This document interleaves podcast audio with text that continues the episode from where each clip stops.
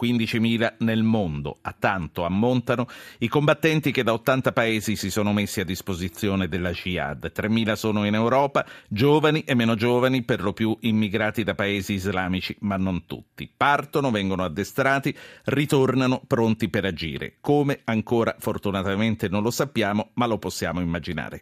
Il premier iracheno ieri alle Nazioni Unite ha detto che le metropolitane di Parigi e New York sono ad altissimo rischio. Dopo il sì del Parlamento britannico di oggi, anche a Londra l'allerta sale ai massimi livelli. Su Roma pendono un paio di anatemi generici, ma di quelli che non lasciano tranquilli. Combattere per una guerra che non è la propria, come quelli che negli anni 30 partivano per la Spagna, ci diceva ieri sera il professor Allievi, come i legionari, affermano altri. Ma io mi chiedo, è un parallelo lecito quello con la legione straniera? E allora giro la domanda al professor Gianni Oliva, storico, autore di Fra i dannati della terra, un saggio molto completo sulla legione straniera. Professore, buonasera. Buonasera a lei. Questi foreign fighters sono i legionari di oggi?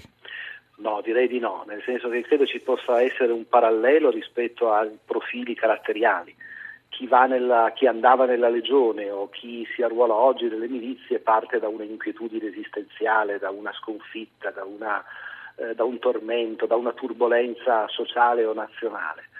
Dopodiché molto diverso è il, quello che si trova e il ruolo che viene dato alle diverse milizie, nel senso che il legionario della legione straniera francese ha sempre trovato un sistema di valori in una forma di combattentismo laico il legionario contava come si combatte, come si muore, l'onore, la gloria, il guardare in faccia il nemico, tutti eh, dire, valori che si astraevano completamente dall'idea del perché cosa si combatte. Il problema del legionario era come si combatte, per questo credo forse si possa parlare di una forma di, una forma di combattentismo laico.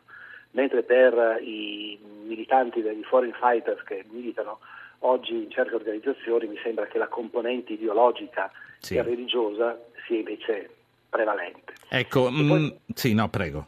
No, e poi c'è un'altra differenza di fondo, ed è che la legione straniera è stata al servizio della Francia, cioè di un paese che pur nelle diverse collocazioni politiche di un percorso di quasi 200 anni è pur sempre stata la patria della triade rivoluzionaria del 1789 il califfato dell'ISIS mi pare tutt'altra cosa. È un'altra cosa. Infatti, senta, noi eh, parlando della legione straniera eh, pensiamo, come lei ci ha appena ricordato, al XIX e al XX secolo. La legione, la legione straniera c'è tutt'oggi?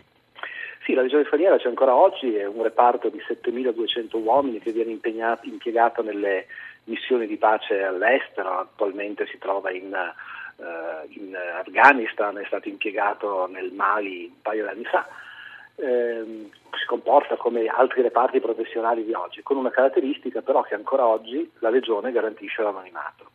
Nel senso che uno può entrare nella Legione e cambiare nome. Ovviamente la Legione si informa, vuole infiltrazione di terroristi, ma parte un po' dal principio che la regione vuole sapere tutto di te, ma una volta che sa tutto ti garantisce la copertura e l'anonimato. Senta, fra, fra un po' faccio parlare Pietro che vuole parlare, penso, dei foreign fighters. Prima però eh, mi intrigano molto le cose che sta dicendo sulla regione straniera. Senta, quelli di un tempo e quelli di oggi, di che colore erano e di che colore sono? Parlo della politica naturalmente.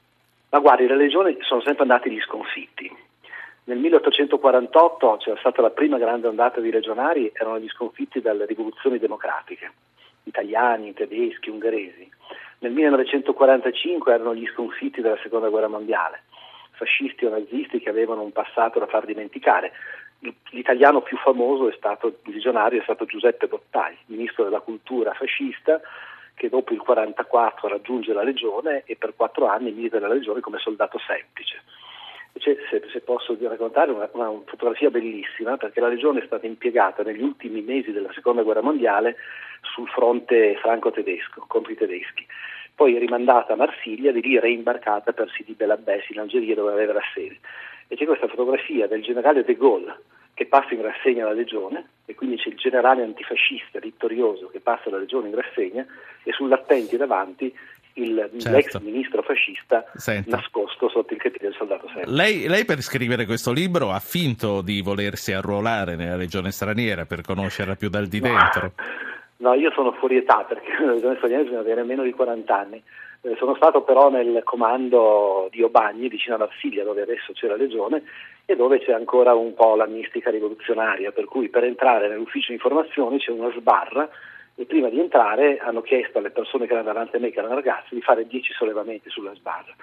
Poi l'hanno chiesto anche a me perché non mi hanno guardato in faccia, poi hanno visto che se facevo i sollevamenti sulla sbarra mi inchiodavano per il primo tentativo e allora mi hanno fatto parlare tranquillamente. Però c'è ancora un po' questo. Prima, prima di lasciarci, sentiamo Pietro da Reggio Emilia. Pietro, buonasera.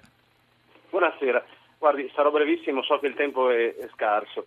Io volevo sapere, siccome i numeri sono diversi da testata giornalistica a, a, sono per ogni testata giornalistica, grosso modo quanti si stima siano i foreign fighter e quanti si pensa siano per paese?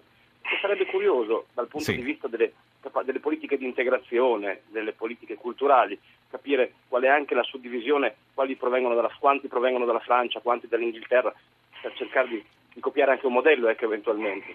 Ecco, guardi, eh, domanda, chiar, chiar, l'altra, l'altra, domanda mi sì. permetta è sapere se l'Unione Europea o se i singoli paesi stanno facendo qualcosa per impedire l'ingresso dei reclutatori di questi foreign fighter. Sì. Perché eh, guardi, allora... arrivano da, da, zone di guerra, quindi è facilissimo che si travestano da rifugiati. Noi riusciamo a intercettarli e come facciamo? Sì. Eh, Pietro, la ringrazio. Dunque, l'interlocutore che ho, a meno che eh, non voglia rispondere, eh, è un esperto di regione straniera e non necessariamente delle domande che ci ha fatto. Eh, per quanto riguarda i dati che comunque chiede, posso dire giornalisticamente che i dati che ha dato Barack Obama ieri parla- parlando alle Nazioni Nazioni Unite parlavano di 15.000 foreign fighters divisi in 80 paesi del mondo. Ci risulta che un quinto siano in Europa, cioè 3.000, la maggior parte siano in Gran Bretagna, poi anche nel Belgio e in Germania. Per quanto riguarda le politiche, ci sono i singoli governi nazionali che si stanno organizzando soprattutto per agire